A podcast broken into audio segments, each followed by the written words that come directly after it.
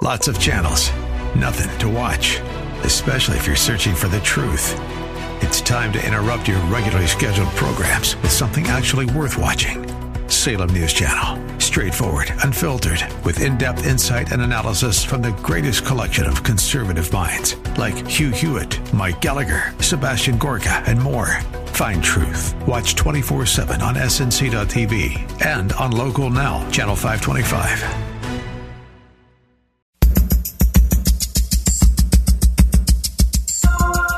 Live from Studio A, he's a man with a message, a conservative with compassion. Live from Northern California, it's Lifeline with Andy Froyland.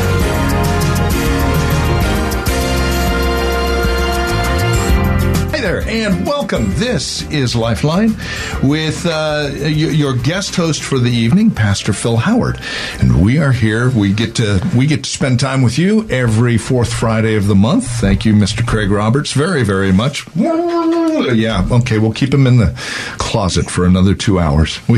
We we we do. We we are so grateful that uh, Craig has given us time to kind of give you a bit of a spiritual sorbet at the end of your week and spend some time back God's Word, just reflecting on His goodness and kindness towards us. This evening, what we thought we would do is dial it back to the basics and get back to the foundations of what we hold dear.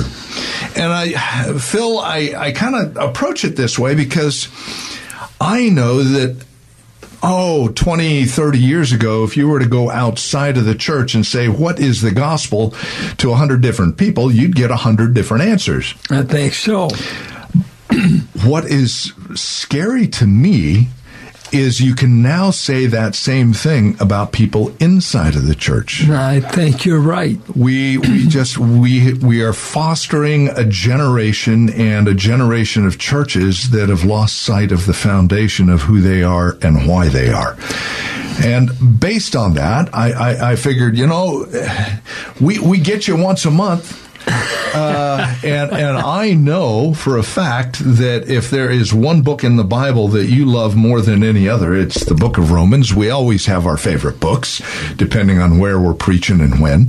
But I know throughout the course of your ministry and your life, Romans has always been special to you, and it's one of those it is the book I, I i believe it is the book that if you need to know what we believe and why that's the book you go to I we were talking so. before the before the uh, the program started uh, the fact that um, we uh, we always have these amazing books that Paul has written, you know, the supremacy of Christ, Colossians, how to love one another, Philippians.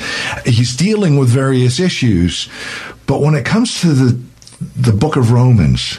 It is the seminal foundational point that all these other books stand on. Yes. Well, even when they formed the canon, uh, Thessalonians was written before Romans, James. Mm-hmm. Other Bible books were written earlier, but uh, when they put the canon of Scripture together, uh, Romans was laid, as it were, foundational Right. And because many of the epistles may be dealing with a church problem, uh, this aberration or that, uh, but Romans just lays out what Christianity is, and uh, of course, it was used so mightily in the Reformation. Right.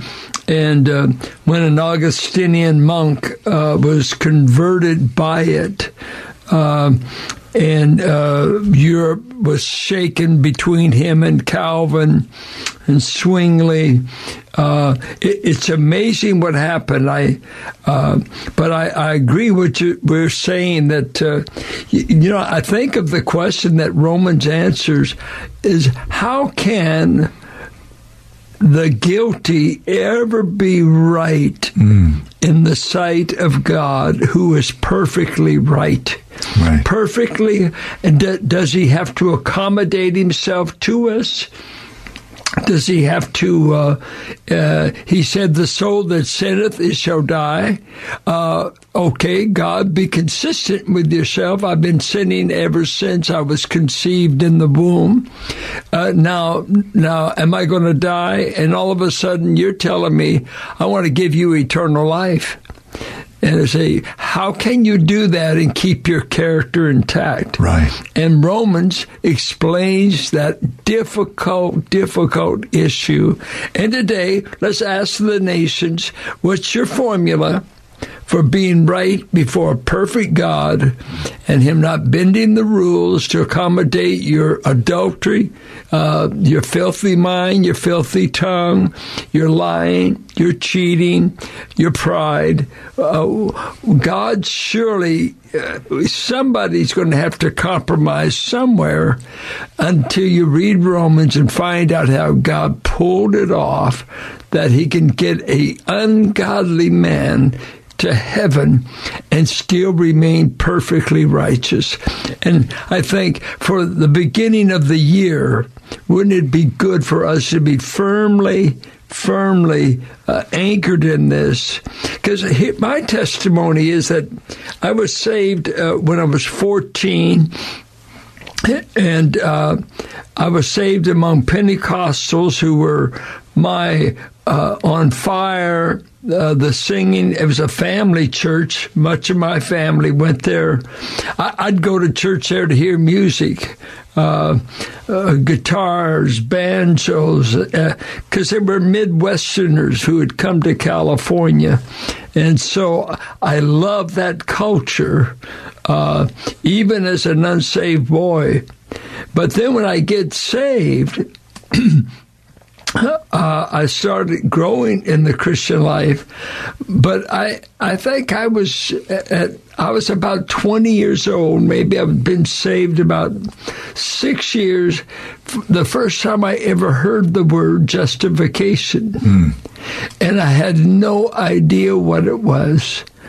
And uh, I was in a little Bible institute, and when I heard the definition that justification is that judicial declaration of God that a sinner is right before him based upon the imputed righteousness of Christ. I I was stunned. I started Valley Bible Church to preach that because I said to the Lord that day at 20, and that was about 1964 that if he'll help me, I'm going to spend the rest of my life trying to get that message out mm. because uh, we had great music, we had lots of uh, dinners, we had a lot of this, but nobody, not in my tradition, never heard of, of such a doctrine in all my life. I, I'm amazed we were saved. because it, we were saved despite our ignorance. We couldn't define anything theologically. We just knew we were lost and uh, we needed a Savior and we did know that Christ was God and that He died, but none of those great theological truths were ever encapsulated to my heart. But at 20 years of age, when I heard that definition, I said, I'm going to spend the rest of my life building on that. Not a big band, not on promotion. I didn't start a church on church methods. I never learned methods, never was into Peter Wagner, wasn't into all the big. No, just give me a dance hall or a bunch of kids and let's just study this truth. Mm-hmm. And and I'll, I'll, let God take care of the numbers. I'll let Him take care of how far. And that's why we've been on the radio. I always wanted to be on it because the Bay Area starved to hear the message. Right. And so God raised up faithful men and women who've kept us going these 27 years. All we were trying to do is sow this message, sow this right. message. Well, that's where we're headed this evening. Um, you know, if you if you're familiar with construction at all, you're familiar with the fact that you need a foundation. And if you were to sit there and consider this book, this Bible, uh, the House of God, uh, to be sure, this book of Romans is that cement and that rebar that the the house is built on. Uh, without it, it's not going to stand. I mean, you know, Jesus uh, says, "Hey, don't don't build your house on sand. It's gonna it's gonna fall. the waves fall. are going to come in, and it's going to fall. You need to build it on the rock." And certainly, Romans is that rock. And so, where we are headed for the next couple of hours is to lay that foundation again afresh in your mind. For those who don't know the foundation, I believe you're going to be encouraged and excited to understand what kind of underpinnings your faith is built on. For those who do know, you're going to be encouraged again, just as you're reminded afresh of just how solid your faith is in Christ and how firm a foundation ye saints of the Lord are really laid for your faith, as the as the hymn writer put it. So we're going to take a quick time out. You're listening to Lifeline with Pastor Phil Howard as your guest host this evening. Andy Froyland, yours truly, kind of moderating and keeping us on track with that clock so we can pay those bills in a timely fashion. We'll have to take a quick time out and do just that, and we will come back as Lifeline continues. And now from our Northern Command studios, back to Lifeline with Andy Froyland. We are back. It's Lifeline. Pastor Phil Howard, your guest host here this evening, filling in for Craig Roberts on this fourth Friday of the month, the Truth for Today edition of Lifeline. And we are laying your foundation one more time for those of you who are familiar with it, and maybe for the first time for those of you who wonder really what your salvation is uh, is pinned upon, as it were. And that is the Book of Romans. This is this is the meat and potatoes of who we are in Christ. This I is so. This is where we this is where we end up. And uh, he, Paul starts it right off, man, in Romans one. Uh, talking about this gospel. Before I'm going to teach you this gospel, I'm going to tell you why it's so important. It is the power of God unto salvation, right? Well, it is, and I think we're always uh, trying to mobilize uh, the saints to evangelize, uh, trying to get them to share it. Uh, we offer evangelism courses, and we've done it uh, at this church. EE's been a wonderful program, but I, I just Paul's I am. He said, I am obligated both to Greeks and to non-Greeks, both both to the wise and the foolish. Now I feel this weight.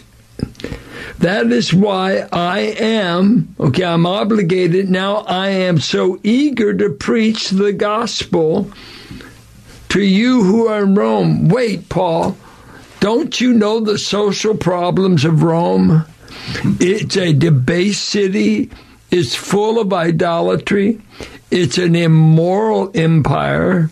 You've got uh, Cag- uh, Cagula was there, was so bad he married his sister. He was a profligate. Uh, immorality was his middle name. Uh, just anything went. Uh, Nero's going to be on the throne, and Nero was lighting his gardens with believers that were pitched in tar. And so he's got human torches in his garden. And he will see to it that Paul is beheaded. He saw to it that James was killed. I mean, these are vicious, wicked, uh, terrible people. Uh, that are conquering the nations.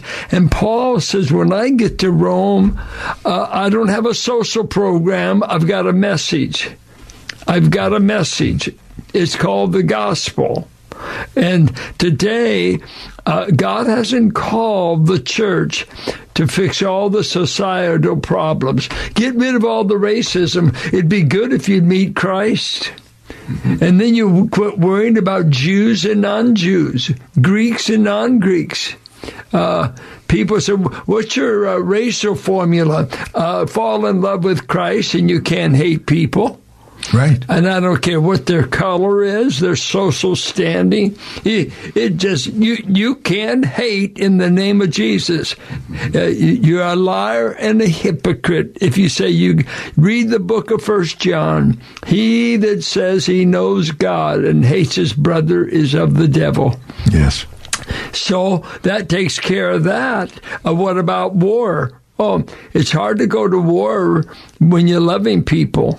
And so civil government can do this because it's not under Christian uh, ethics. But Paul said, when I get to town, I'm coming with the message and I'm eager to get there. He never knew. He never knew he would get in town, but he never knew he would be chained and he'd have four Roman soldiers accompany him, and he never knew he'd land up in a cold dungeon, but he made it because they kept him at home for two and a half years, and he evangelized from his own house arrest for those two and a half years before he went into that cold dungeon and gave up his head. But he said, I'm driven by a message. And maybe if we don't know the message, and if we don't really believe the message, how can we share it? Uh, I heard a story years ago of a man on the streets of Houston was uh, inviting people into a rescue mission, and he was a very uh, dismal, despairing soul at that time. And uh, he was saying, Come in here, come in here. And this man that was later converted, but was, you know, an arrogant, sarcastic man. He said, I want to know if I go in there, will I come out like you? and the guy said, Well, I think so. He said, Well, I've got enough problems. He said, I, I don't need to get what's ruining you, what's making you miserable. You know, has this gospel, what has it done for us? Right. Uh, and has that eagerness, has that obligation hit us? hit us. Not, don't pay somebody on the platform to be the evangelist. We all ought to be sharing it. And then we'll get to verse 16 that I am not ashamed of the gospel. And listen, everybody was shaming him. The Jews were kicking him out of synagogues. Athens and Mars Hill and First Corinthians was written. The princes of this age despised the gospel. The Jews stumbled over it. The Greeks mocked it. It was not in vogue it was not uh, the currency of the age. And Paul, this brilliant man that probably spoke five to six languages and was brilliant, he said, I am not ashamed of the gospel. Why? Because it's so weak, it can't do anything for you? No, no. Because in the message of the gospel, God unleashes his power to bring salvation to everyone who believes, first to the Jew, then to the Gentile. And I think something very interesting that we want to be sure to look at.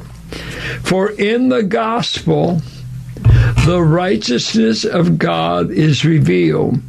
And I'm reading NIV, NIV translation, but it's right. It says, a righteousness that is by faith. Uh, many translations say the righteousness. It starts out, the righteousness of God is by faith, but then a righteousness, a righteousness.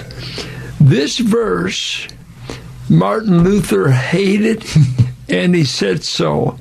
Uh, he said, I hated a God who would demand a standard of sinners that they could not achieve. Yeah. Here we have this perfect God and saying, here's this perfect standard. If you can jump it, if you can reach this perfect righteousness, I'll save you. And this is what the Augustinian monk in 1512, 1514, uh, while at Wittenberg, Germany, he said, uh, I hated such a God. Let me read to you what he said exactly. He, he said, when he read those words, he said, I had no love for that holy and just God who punishes sinners I was filled with secret anger against him. I hated him because, not content with frightening me uh, because of the miseries of this life, but telling a wretched sinner, already ruined by original sin, he still further increased our torture by the gospel. But when by the Spirit of God I understood the words, when I learned how the justification of the sinner proceeded from the free mercy of our Lord through faith, then I felt born again like a new man. In very truth, this language of St. Paul was to me a true gate of, of hmm. paradise. He said, I saw the gospel was offering a gift of righteousness, not a standard that was had to be perfectly met. God, through the rest of the epistle, will say, This righteousness is not according to works. It's not based on whether you've been circumcised, as the Jews kept saying.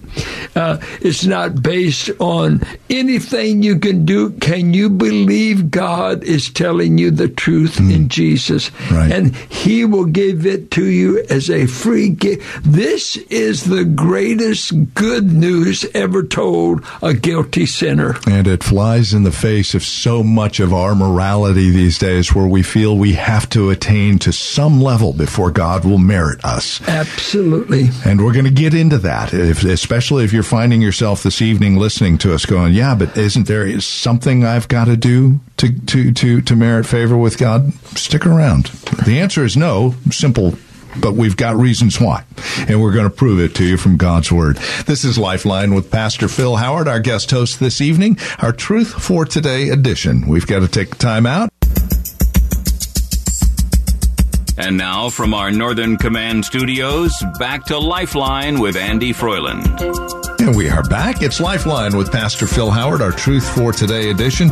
Truth for Today, heard Monday through Friday, 5.30 in the morning, right here on KFAX, and of course Sundays at 8.30 in the morning.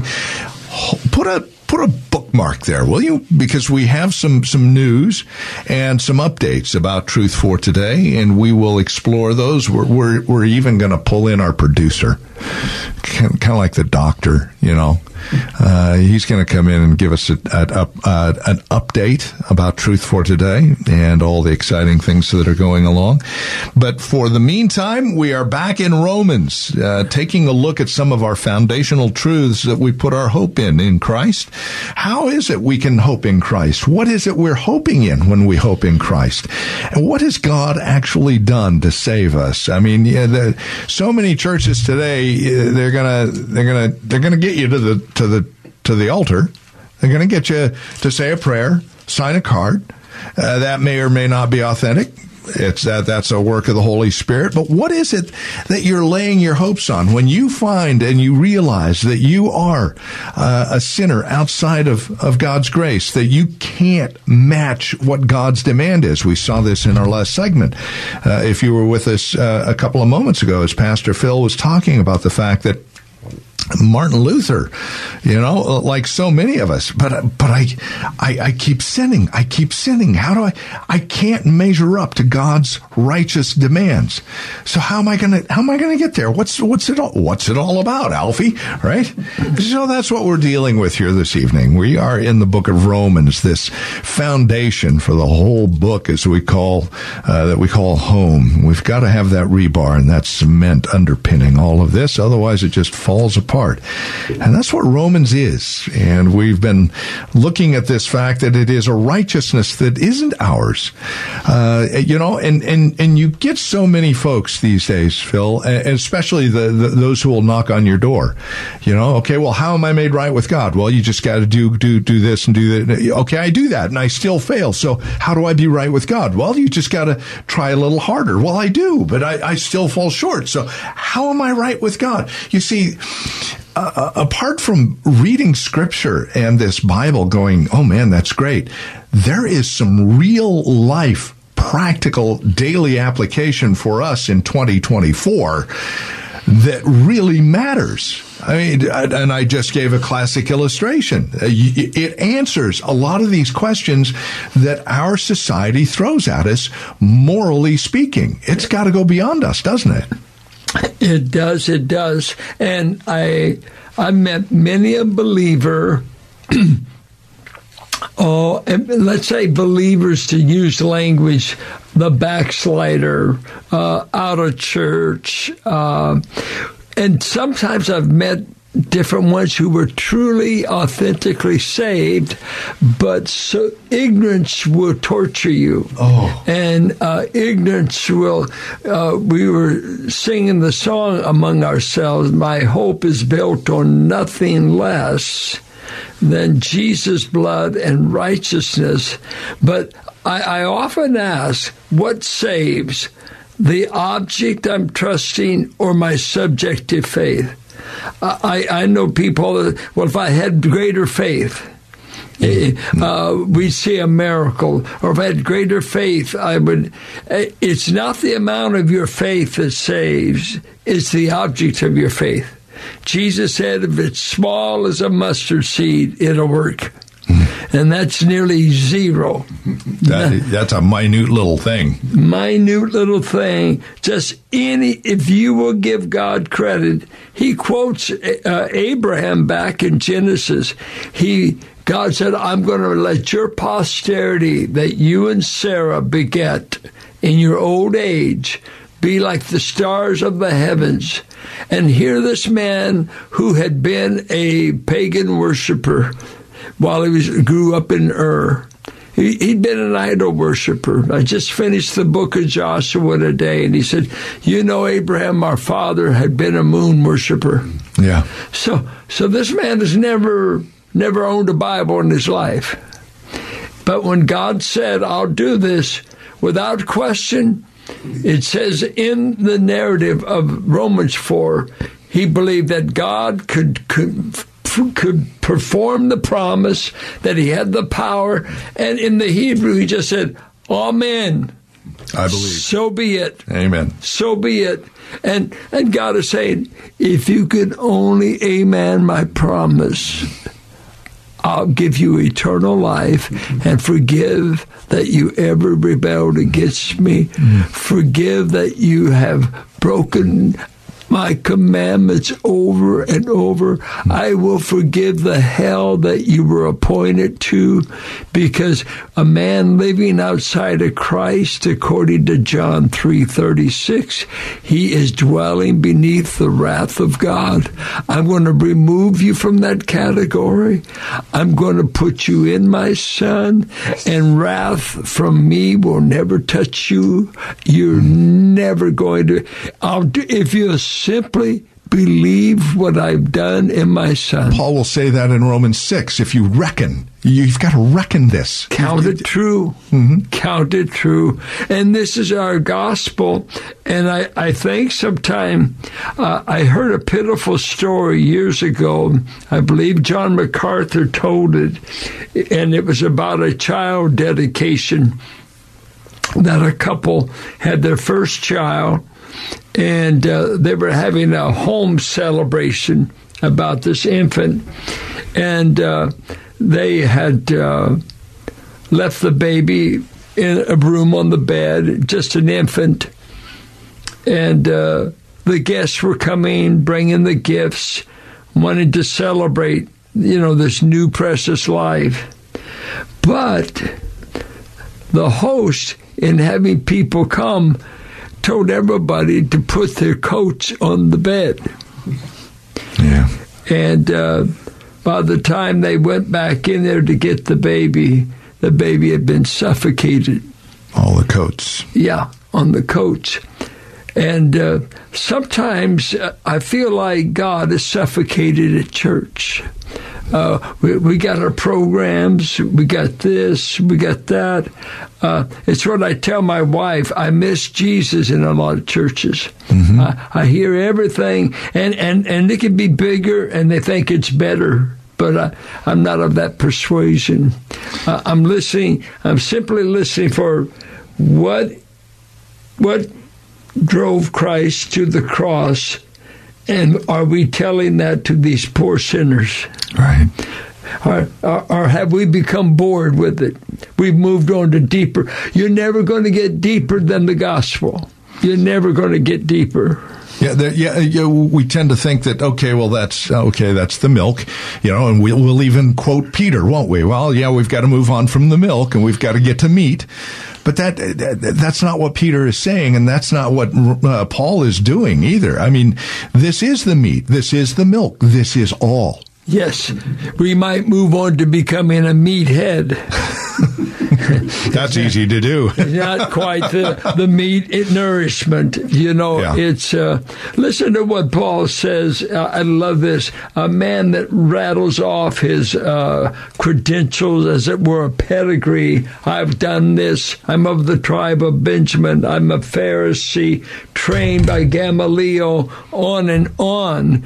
He, uh, he keeps telling, and then he says this but I want to be found in Him. Yes. Not having a righteousness of my own that comes from the law. I can't pass. Yeah. I can't get a passing grade. But that which is through faith in Christ the righteousness that comes from God on the basis of faith. And here it was John Bunyan. He said he's walking through a wheat field one night, uh, weighing his soul. He was not sure he was saved. And he said Philippians 3 9 came echoing through the chambers of his heart. And he kept thinking, and be found in him having a righteousness not my own and not by the law. And that night, that night he knew he was truly born again. Mm. Uh, that message is what it will never get old, and uh, let us be clear about it, and let's not get bored with it. Right. Let's and I. It, it's just the foundation. If it, you know, I say this, Andy. If I'm not sure that my mom and dad really loved me.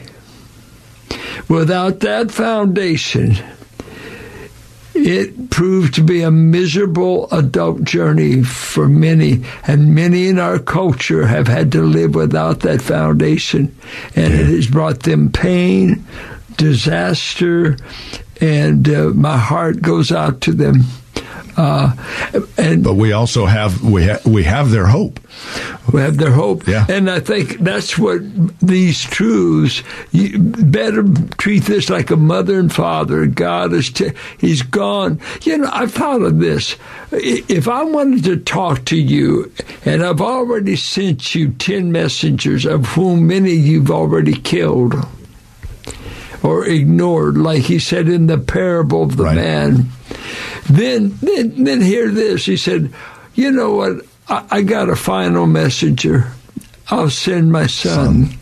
It, it, God has spoken to us in these last days in a son. Yes. I am absolutely astounded. You you should have sent a mouse. You could send something we can't kill. Right. But that's the answer. Still, um, we we've got to take a quick time out. Put a bookmark there. When we come back, I, there there is so much more. We, we, haven't even gotten out of Romans one. Forget Romans six. Romans eight. Therefore, there is now no condemnation. Oh, you want it? You want a condemnation free life? Stick around. We've got it for you. We're going to talk about all of that as we continue our Lifeline Truth for Today edition here this evening. And now, from our Northern Command studios, back to Lifeline with Andy Froyland. And we are back. It's Lifeline with Pastor Phil Howard, Truth for Today edition.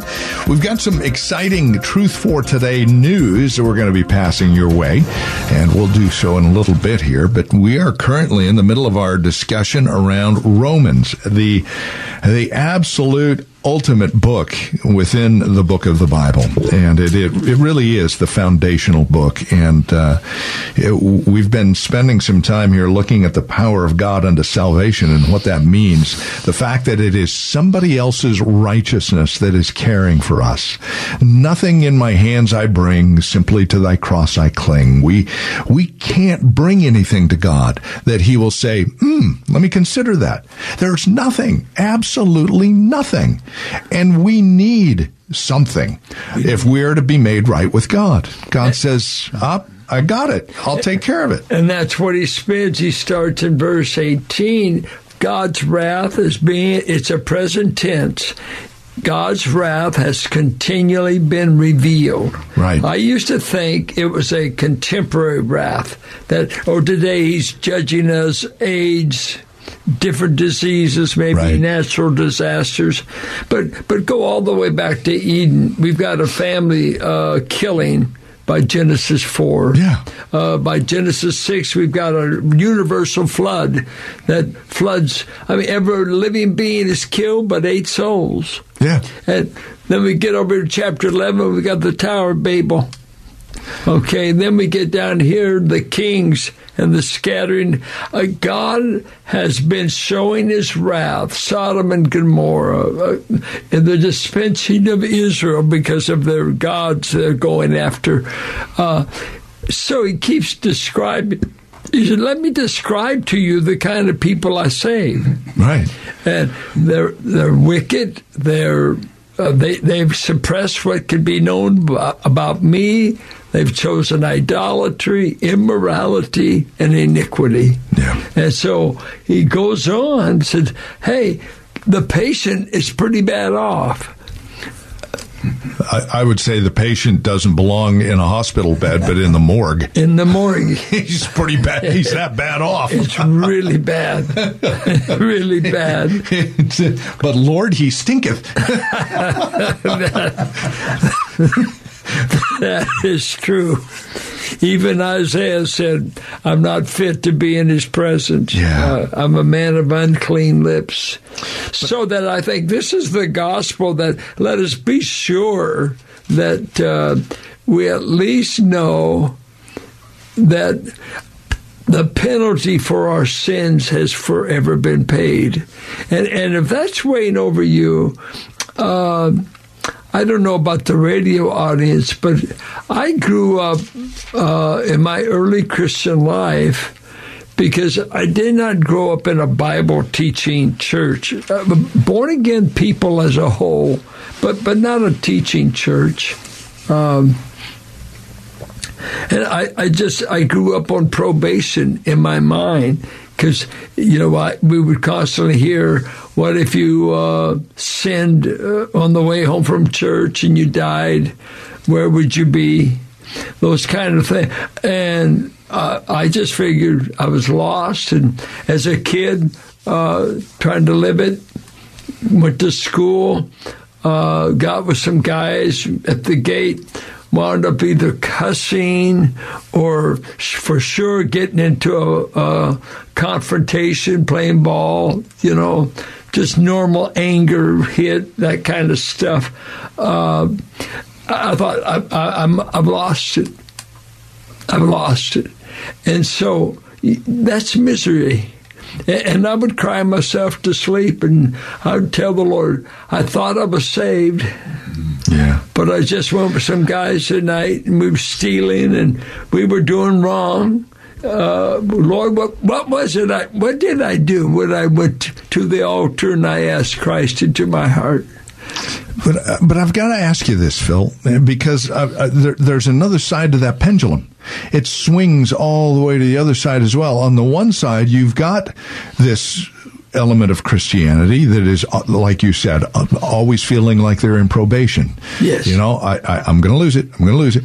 But then if you swing to the other side, and this is what I've been seeing more and more, especially I'd say in the last 10, 15 years, is this arrogant, self-righteous, oh, I've said my prayer, I'm good to go, and I'm not going to lose it. So I can do it. In other words, it's, it, it's, those are the people going, well, I'm going to sin so the grace will abound.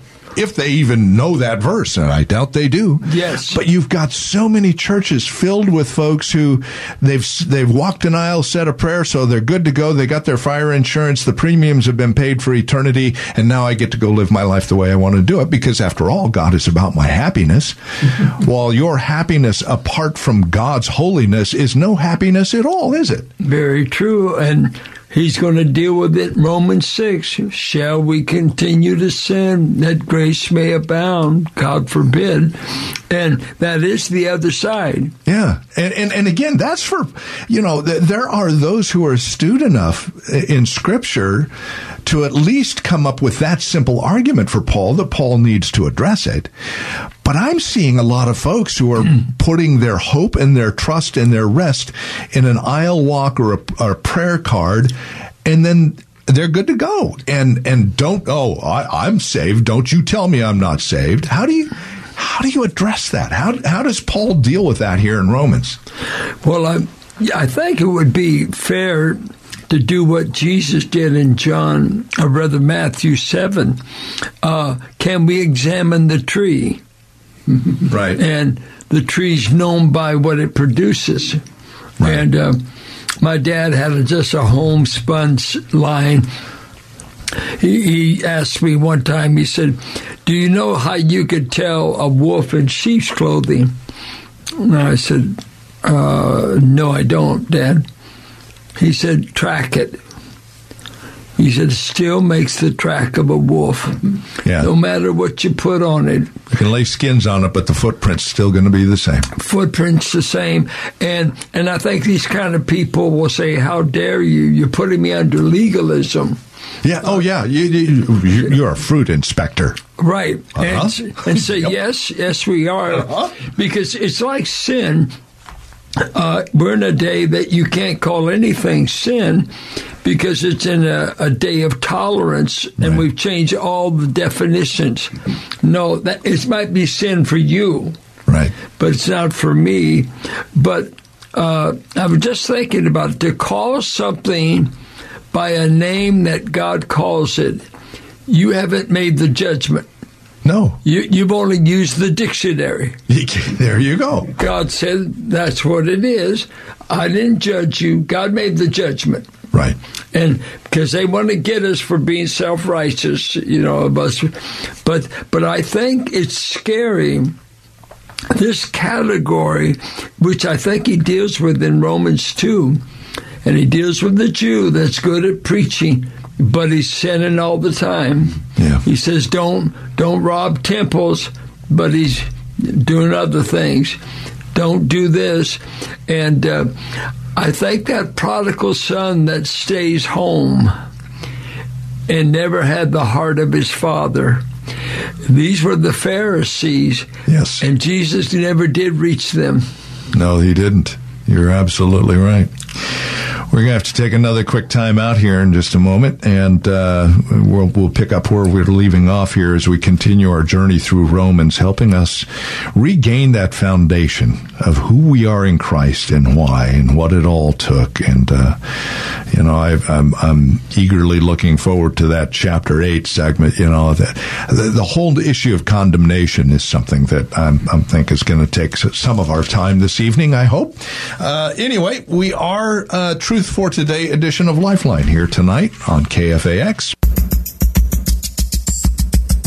And now from our Northern Command studios, back to Lifeline with Andy Froyland. We are back. It's Lifeline with Pastor Phil Howard, your guest host this evening on our Truth for Today edition of Lifeline with some exciting news coming up in a little bit about Truth for Today and uh, where we're going from here uh, in 2024. So uh, do stick around for that. We've got, especially if you enjoy Truth for Today on a daily or once a week basis, whether whether Monday through Friday at 5:30 in the morning or Sundays at 8:30. Uh, we've got some news we want to share with you. But right now we are in the middle of our survey of Romans, just getting a, a, a laying the stakes, if you will, for the forms to lay the foundation of what Romans really is. And so we're uh, we're getting the, the we've we've been in chapter one, looking at the fact that. Um, this this gospel is the power of God unto salvation. So it's His power, it's His righteousness, everything that is wrapped up in your salvation and my salvation, our standing before who God is, everything originates from, starts from, flows out of, and is inexhaustible, inexhaustible in God Himself. This is this is all starting with Him. So uh, that should right there give you a sense of ooh relief. You mean I don't have to and insert whatever follows. You're right. You don't have to. There's nothing you can do. As we've already said, nothing in my hands I bring, simply to thy cross I cling. So from there, Paul goes on to start laying out the wrath of God being revealed. And as Pastor Phil, as you mentioned, uh, this is okay. So, so here's the gospel. It's the power of God unto salvation. It's His righteousness. Okay, who's it? Who's it extended to? everybody. The worst of the worst. And and and even in chapter 2 those of you who think you're good looking down on the worst of the worst well even you need it. Uh, because you, you you thinking you're better than the worst of the worst you're still worst if we if we go above you to Jesus. seven standards. He uses seven different standards: truth according to your works, beyond profession to practice, and he just goes right through there. And then he takes the Jewish uh, issue. He said, "You know, you're great at telling people what to do, but you haven't done it." Right. And um, then that those three chapters, he said, "Hey, let me tell you, there's no one righteous, not even one. There is no one who understands. There is no one who seeks God. All have turned away. Yeah. They have together become worthless. There is no one who does good, not even one." Right. And, and, so basically, Paul is laying this foundation that it's all in God, and we are in desperate need of what God has offered, and everyone is in desperate need. Everyone. The ugly, the, the good, the bad, and the ugly. All have sinned. All have sinned and fallen short. All and now in chapter four, he starts laying that foundation of, of faith and what faith is. This is, this is how this righteousness comes about. It's, it's by faith. Absolutely. And and so he starts giving us the the prima facie example in, in Abraham, right? Yes, yes. He um, he he's the classic example, the father of the faithful, and uh, I I love what it says in verse four. Now to the one who works. Wages are not credited as a gift, but as an obligation. However, to the one who does not work, but trusts God who justifies the ungodly. Their faith is credited as righteousness. And uh, something just I always tell people justify is from the word to be righteous. Right. Uh, it's just the Latin word, and a lot of times where we justify righteous, what are they the same thing? Uh, but look at here, I love this. David says the same thing when he speaks of the blessedness of the one to whom God credits righteousness apart from works. How does David even get to weigh in on this issue yeah. of righteousness when you've messed up so bad? Oh man, Uriah the Hittite, Bathsheba. Oh, holy cow! Numbering all the tribes yeah. and getting people killed. Blessed are those whose transgressions never happened. Uh, no, no, you're not. No, whose transgressions are forgiven. Yes. Sent away, whose sins are covered. Blessed is the one whose sin the Lord will never count against them. Is there such a man? Mm-hmm. Paul says there is if you believe the gospel. Yes. Because he will not charge you with your sin, he'll charge it to Christ. Yeah and they'll let Christ's righteousness be put to your charge or your credit. Uh, it, it, there, there is no message in all of creation like this. No, there isn't. I mean, that the perfect holiness of God has arranged it. And then Romans 5 1, uh, my favorite verse. Uh, Therefore, having been justified by faith, we have peace with God. And I, and I love the distinction. And this is, I think that's why I love it so much because in a world where everybody is looking for the peace of God, they want it, but not at the expense of peace with God. You see, they're searching for something that's impossible unless peace with God is first established. And it is God who does establish that in our lives and in our hearts. Yes, yes. What a, it's it's it for me. I mean, uh, Romans eight uh, could be one as well. Uh, there are so many towering peaks in Romans, but for me, it's always been five one. Well, look at uh, I love uh, verse six through uh, nine. I just spoke on it at uh, Perry Prison back in South Carolina. I called it uh, God. God did His best for you when He found you at your worst, mm-hmm. and it's right here. He said, "You see." At just the right time, when we were still powerless, Christ died for the saints. No, he died for the ungodly. Mm. That's the only reason I've been able to pastor. Their pastor was ungodly, the congregation's ungodly. And what we are now is all God started with us ungodly and He's in this process of shaping us to be like Christ. So we ought to be able to put up with a lot with each other because we're, we're an ungodly bunch. That's where we started. Then he says, Christ died for the ungodly. Very rarely will anyone die for a righteous person. Now, the Pharisees would. Yeah. Um, but Though for a good person someone might possibly dare to die.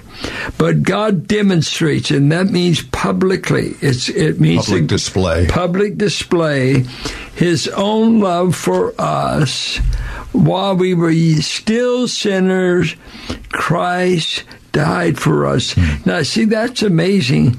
He's doing all this stuff for us while we're still in our bad condition. Well, we're at our worst. I've, I've, I've, I've, had folks, uh, uh, friends of mine say, look, you know, best marriage advice, uh, love your wife when she's at her worst and you're you're going to be doing all right. And I can promise you, she'll never be as worse as you were when Christ was on the cross. oh my! well, you just took away all excuses to be mad at my wife.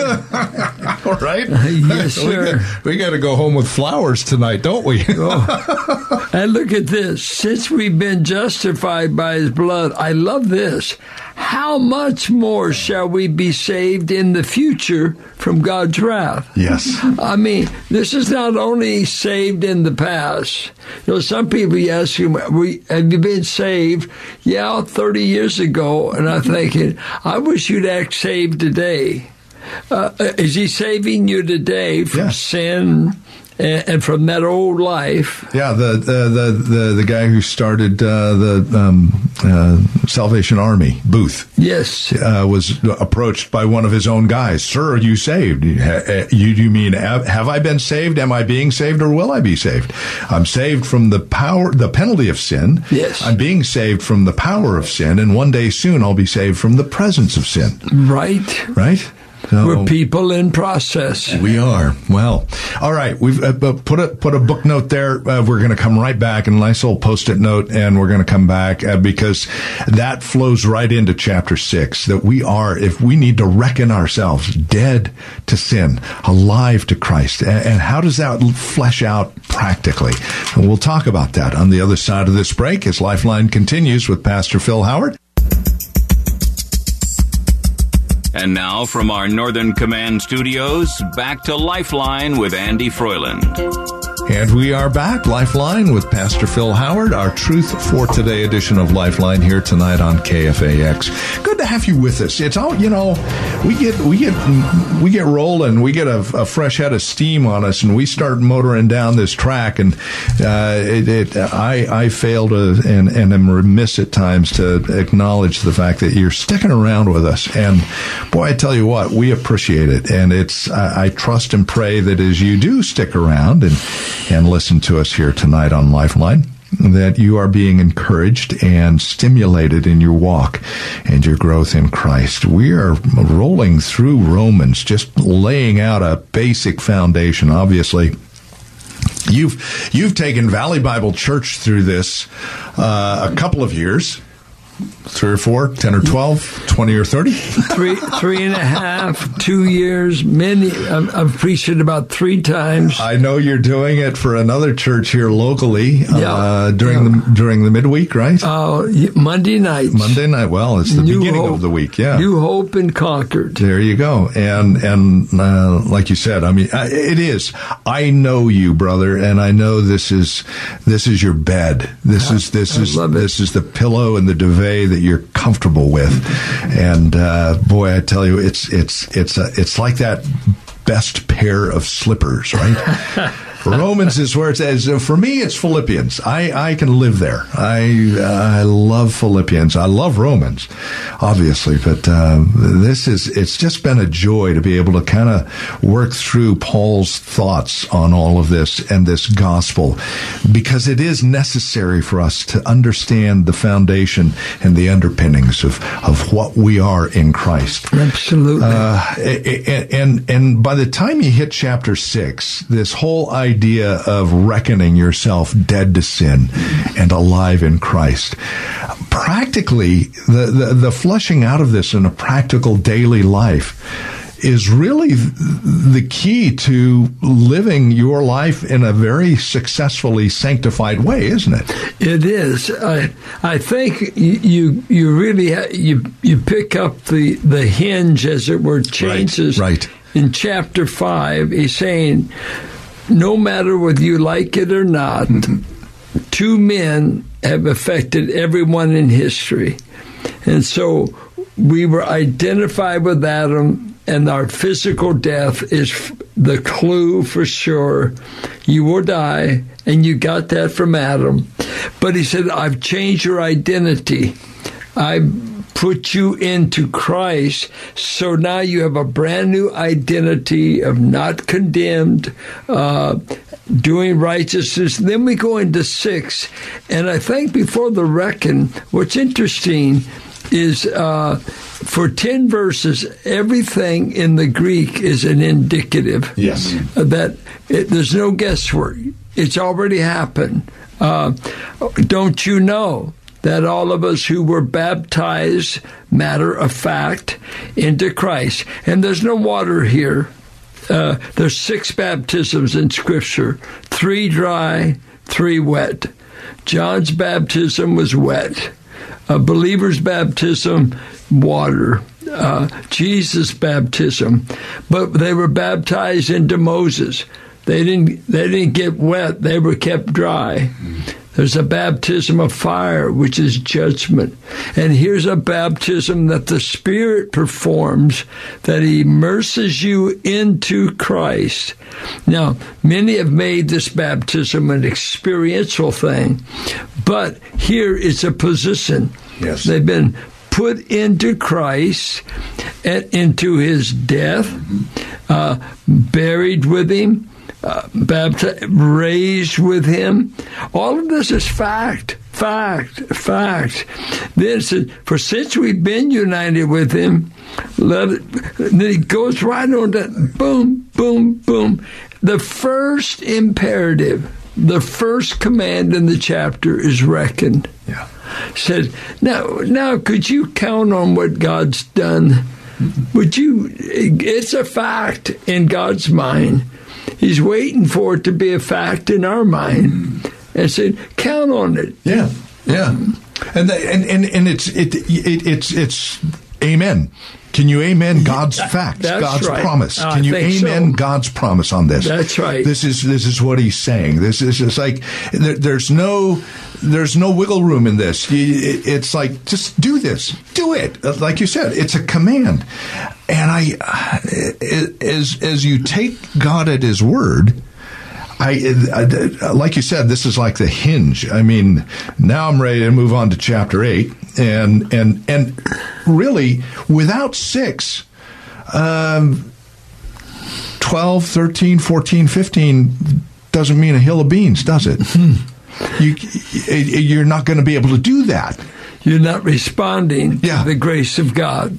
Yeah. Uh, uh, you know, I love a friend of mine called the book of Romans a book of guilt, grace, and gratitude.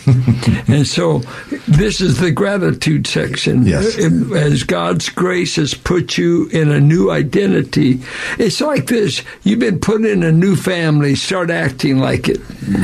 Uh, and that great uh, 1950 saying for uh, all of us uh, Howard kids would be if you've got any brains, act like it. that was a famous L.J. Howard statement, and and it, I would I was kind of dumbfounded when I, I said, "Well, Dad, you do think I have brain? I won't know that until you act like it." and and it's like saying, "You're in Christ. You're in Christ." Well, well, I'm going to go over here and get drunk. But you're not acting like it. You you say you signed the card. Uh-huh. You you what? No no no no. Uh, you, you just you just got a little bit of a r- religious itch, uh, maybe I'm tracking your I'm tracking your tracks, kiddo. tracking your tracks. Yeah, that's a challenge. and and I, I think it's uh, uh, once again I think uh, that father that said I sin all I want, and that's true. We all do.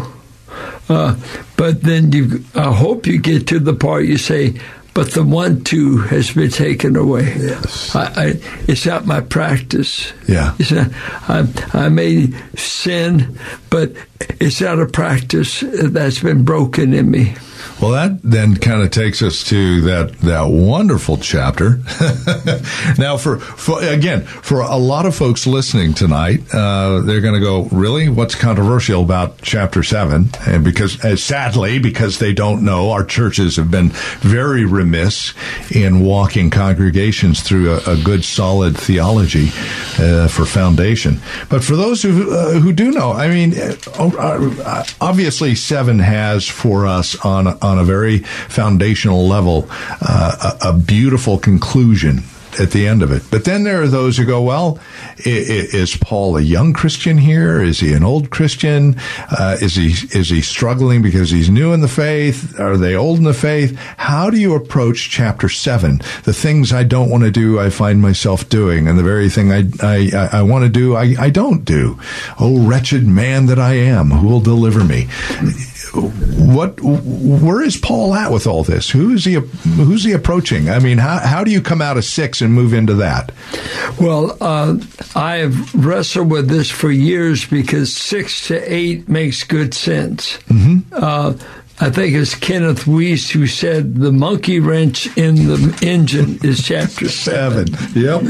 But I, I think that, and I, Doug Moo uh, had converted me uh, for the last maybe five or seven years, and I'm I'm swinging back. Here's what Doug Moo's position. He and Gordon Fee. Uh, Doug Moo said, "This is the testimony of a Jew." That Paul is representing the Jews' uh, relationship to law because he's dealing with law in the Right, chapter. yeah. So he says that it's representing a Jew that says, I approve of God's law. Right. I, I say it's good. It's wonderful, but I'm blowing it left and right. I, I don't find the power to do it. I'm okay. Then you get men like uh, J.I. Packer and probably the majority of evangelicals. They would argue that it is truly Paul's testimony uh, because of the present tense They're, they're, it's an ongoing thing. Right. And they would say maybe it appeared in his life when he was trying to keep the law, maybe in those early days. Right. Uh, or that he's telling you what life under law is like. And because uh, he used the marriage illustration, Yeah. I was married to this person. Right. I died. Uh, now I'm free, or he died. Now I'm free to be married. But it's the idea I'm not under law but grace. Six fourteen.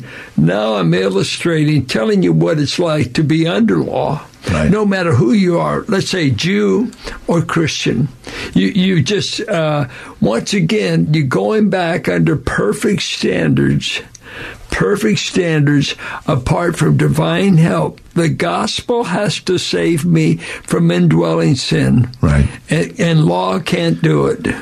And and and at the end of the day, whether whether it's start or maintaining, it's got to be grace. It's got to be It's got to be grace. grace. Quick time out. We're continuing our conversation with Pastor Phil Howard on Romans here on Lifeline.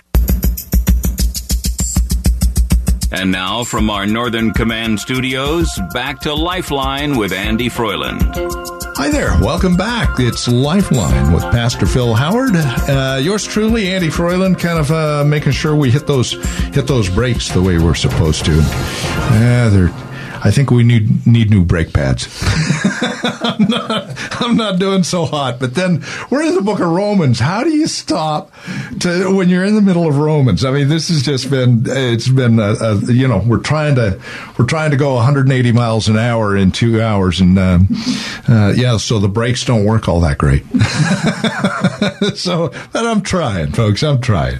We are. We're in Romans. It is our Lifeline, uh, our Truth for Today edition of Lifeline with Pastor Phil Howard is your guest host tonight, and we are. We're working our way through Romans. Just a kind of a thumbnail sketch, a survey, an overview, if you will, of what Romans is all about. Just reminding us again of who we are in Christ and what it took to get us there and the hope of heaven that we have in Christ. Um, taking us to chapter 8 then uh, that uh, there and and this is what I love uh, again, yeah, I Romans five one.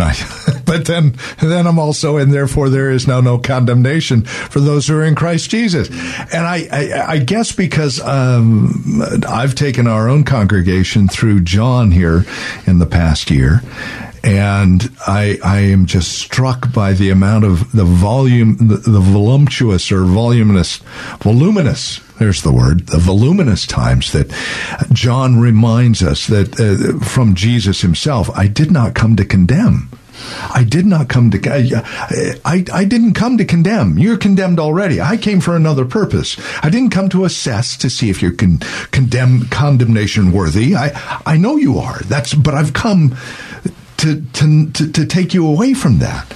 And I, I guess when I hit Romans 8, I'm reminded again of what John is writing there in his gospel, and uh, the truth of the matter that, um, as a friend of mine once put it, condemnation is a paper giant.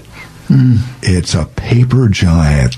It, it shouldn't hold sway over us. Yet, I think so many of us as believers in this day and age, Phil, we we want to cling to that. How how how, how do you let go? How, it, it's it's like the, the the monkey holding the fruit in the jar. You know, you let go of the fruit, and you'll be able to get your hand out of the jar. But they don't want to let go of the fruit. How do we how do we encourage our our saints, our brothers and sisters, to to live? As if there is no condemnation.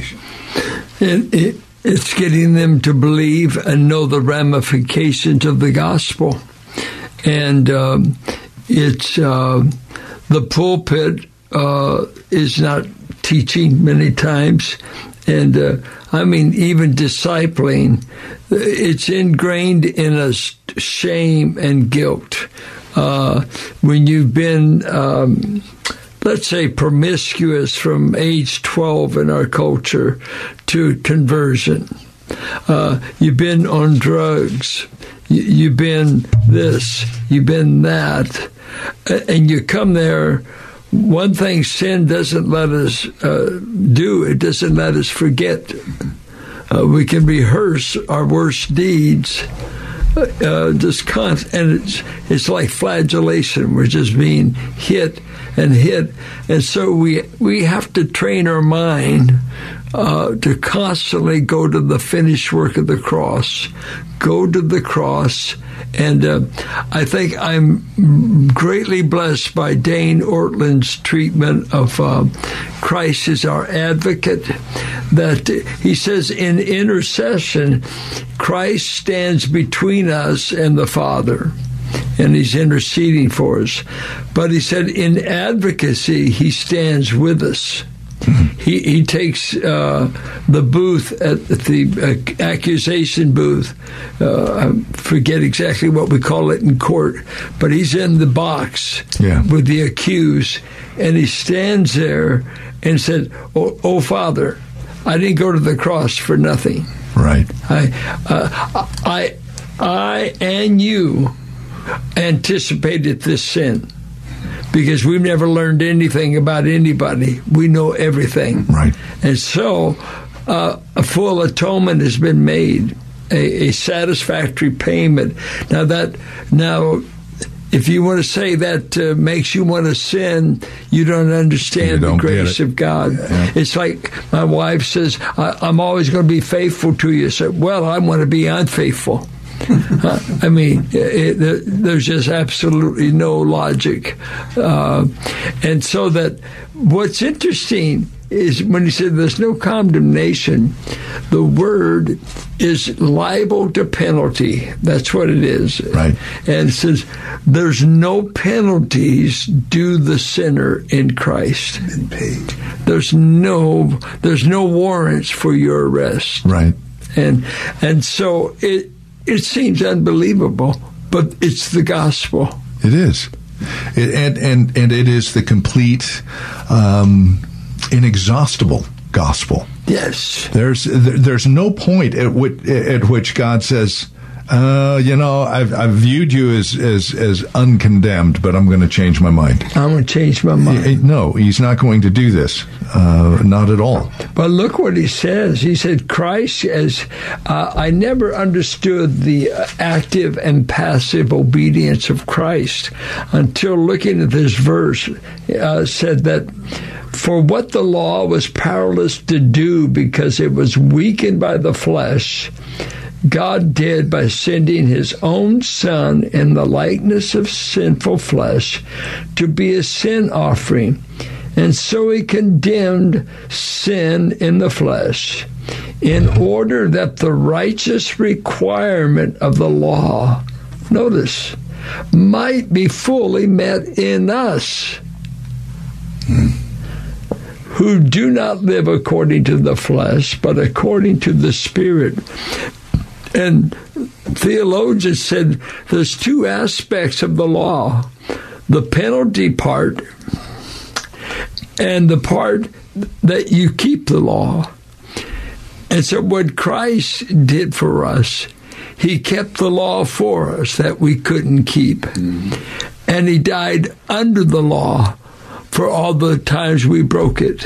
Right. So, we get credit for the keeping and we get credit for the payment. Yeah, it, uh, I've often said uh, to our own congregation, you know, Jesus doesn't show up three days before the cross and die, bury, rise again, and go to heaven. He shows up as a baby because that law has to be kept. The law has to be honored. We need that. We need that law keeping. Uh, the penalty is not enough if it's just done on the cross. That law has to be kept, and he does so perfectly throughout his life. He goes to the cross sinless. Uh, I, and just to kind of wrap things up on this condemnation thing, at any time somebody ever doubts uh, they're they're standing before God with condemnation. That that's what the empty tomb is all about, isn't it? He says that 425. Yeah. On account of our justification, he was risen. Yes. Because it's an accomplished fact. He he rose. Yes. And he ever lives on the at the right hand of the Father to The check cleared the us. bank It did. on the Easter morning. Yes, it did. It certainly did. From there, chapter 8, you move into 9, 10, 11, talking about the redemption of Israel uh, eventually. But I, I, and, and not to not to just brush over that segment because that's, that's a whole nother lifeline. Yeah. 9, 10, and 11, that's a whole nother lifeline. But to, to just kind of go over those, all, all that 1 through 8 does is point us to then how do we respond to this? Uh, 12, 13, 14, and 15. And to me, the heart of it all is if you properly understand this, because he even says, Shall we sin the grace? Well, then, like you said, well, we don't even understand that then.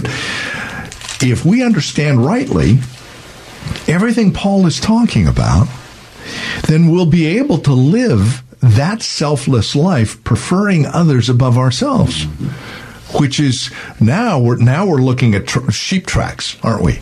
Exactly. Well, and what's beautiful is if you read that 11th chapter, he keeps talking about God's mercy to the Gentiles, how he's been merciful to Israel. And now he comes down here mercy demands a sacrifice. I- I- Such mercy.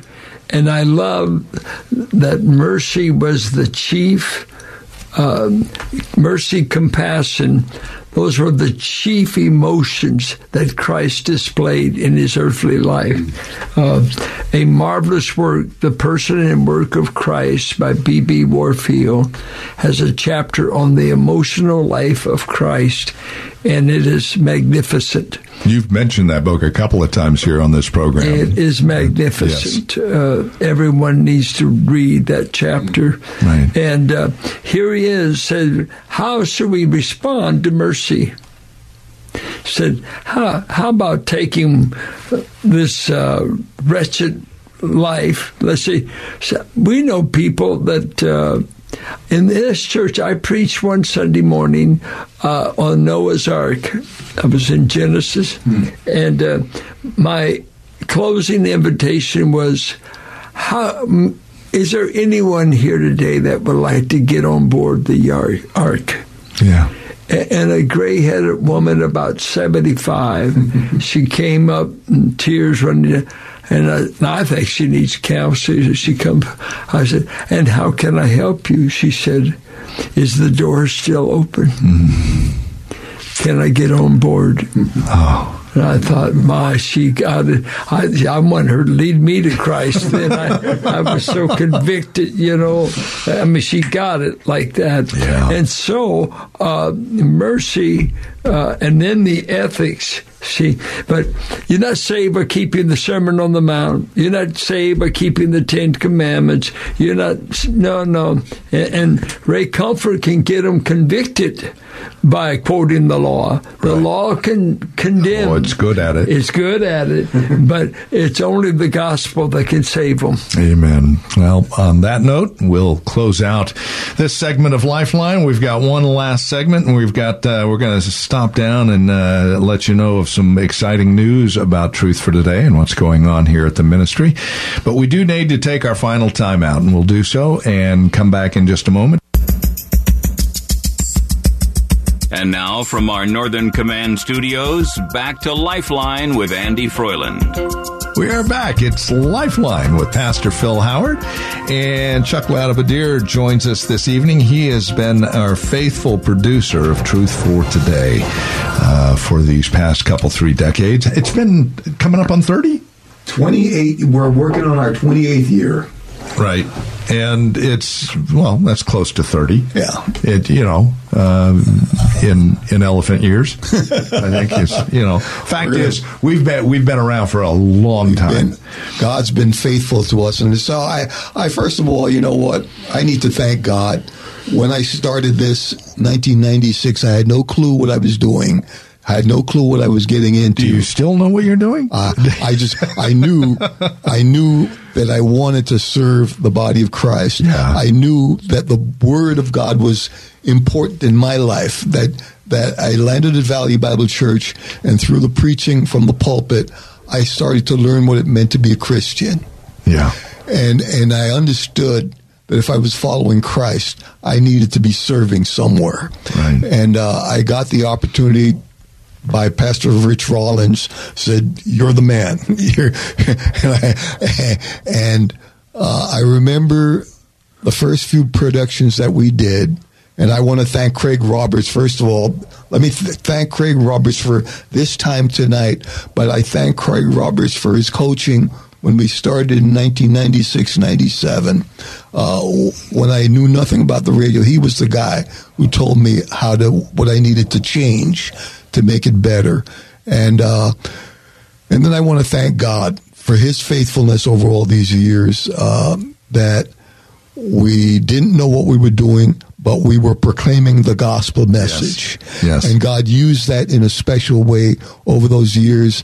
I can think of uh, people who came to faith. I think of a bartender scanning the dial on a Saturday morning, hearing Pastor Phil's voice, and being transmit transfixed there. He couldn't leave the station, Yeah. and ended up two weeks later showed up at the church and put his faith in Jesus Christ. That was the first the first evidence I got that what we were doing was God's business, and I've never lost sight of that. And so we're we've continued doing that.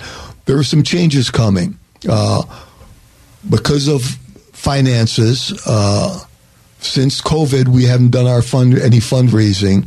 Uh, we can't afford to pay the bills, uh, plain and simple. Uh, but it's also, I believe, an opportunity that God's given us to shift gears. Uh, we're not done proclaiming the gospel. We're going to continue to do that, but we're moving from the air to podcast platform. Well, and and just to clarify, the daily radio program at five thirty in the morning, The daily program. our eight thirty release on KFAX stays the same. The eight thirty Sunday morning program we're going to continue to do. continue that. We're going to curtail the Monday through Friday uh, at five thirty, Right. And we're going to move to a weekly podcast platform, uh, and we're going to launch the podcast on March first. Uh, and uh, we're going to continue to do the same thing we're doing now. Right. We want the, our listeners to know the truth about Jesus Christ's gospel message. And, and podcasting will get us into a different area. Like you said, the younger generation is, is into podcasting. So there's that element. Quite frankly, uh, Chuck, you, you've, you've worn our pastor thin. I mean, truth be told, it, it's not so much finances, but this man's tired. He's, he's, he's, he's been at it a long, long, long time. But you know what? The, he still has the fire. I He heard does. him He- Monday night. I sat and heard him. Well, you just you just Yes. heard him on the talk show So- tonight, so, I so, mean, you've been with us the whole two Uh, hours. So You know what? If he's not done, I can't be done. exactly, amen to that. And and, And and you know, and our God is not done. no, he's not. Um, you know that, and that's the joy. I, I, I you know, um, I don't read of any retirement program in the Bible. I've gone Genesis to Revelation a few times. I still haven't seen it yet. So I'm, you know, uh, as with his dying breath, I believe he's going to be proclaiming the gospel. So I The just scriptures say God's always at work. always. I'm, I'm imitating my God. So, Yeah. we're going to keep working. So uh, there there are transitions going on with Truth for Today. It continues on as a ministry, and for those who would like to still support the ministry, we value your partnership with us. Your prayers. Prayers, finances, uh, amen. Truth for Today is not going away. We're No. still here Sunday mornings at 8.30 on KFAX. Craig and KFAX has been kind enough to ask us to continue uh, with our Truth for Today edition of Lifeline, fourth Friday of the Yes. month. So we, we still have our finger in the pie, as it were, and we would love for you to come alongside and partner with us along those lines. But we did want to let you know that there are some changes in the works, and um, we, we you can look at it either way. You can go, oh man, you know, we should have, but then we can also go, hey, this is God's in God's this. opening up a new avenue. This has been this has been bathed in prayer, so we know we're on the right journey. Yes. We know we're following God's command in all of this, and we're excited about yes. that. I'm excited, about, that. and we've been excited for you, our listeners, who have been faithful to us for uh, going on 28 years now, yes. and uh, 20, 24 for me. Thank you, Lord. 25. Yes. So yeah. thankful for those who've underwritten us for all these years uh, yes. by their prayers and by their giving. Uh, it, it's only been a band of a few as a whole that's been foundational in our support base. Uh, we have spent very little money uh, they've abused me, and, used me, and, and just said, "Do it for Jesus." And uh, yeah, I've got control of your mic, by the way. and, and, I do want to mention one person, uh, David Howard. Uh, He's been faithful. He has been, and and if David had not done what he did for all those years, I would right. not have been able to do what I've been doing all these years. And so David and Fran Howard, they've been faithful supporters Truly. financially, prayerfully, and and David would go to war for yeah. this program, and he did. And and, so. and with that, I've I've got to do what I always do, and that's wrap it up because we're out of time. See, I told you. You you said, "Oh, I didn't need the time." Yes, you did. I see that. Ladies and gentlemen, friends of the ministry, thank you so much for joining us here this evening. We'll see you next month when we get to do it again. Sunday mornings, eight thirty, KFAX with Truth for Today. Pastor Phil Howard. Have a blessed evening. We'll see you next month. Until next time. Opinions expressed in the preceding program do not necessarily represent the views of the ownership, staff, or management of KFAX. Copyright Salem Communications, all rights reserved.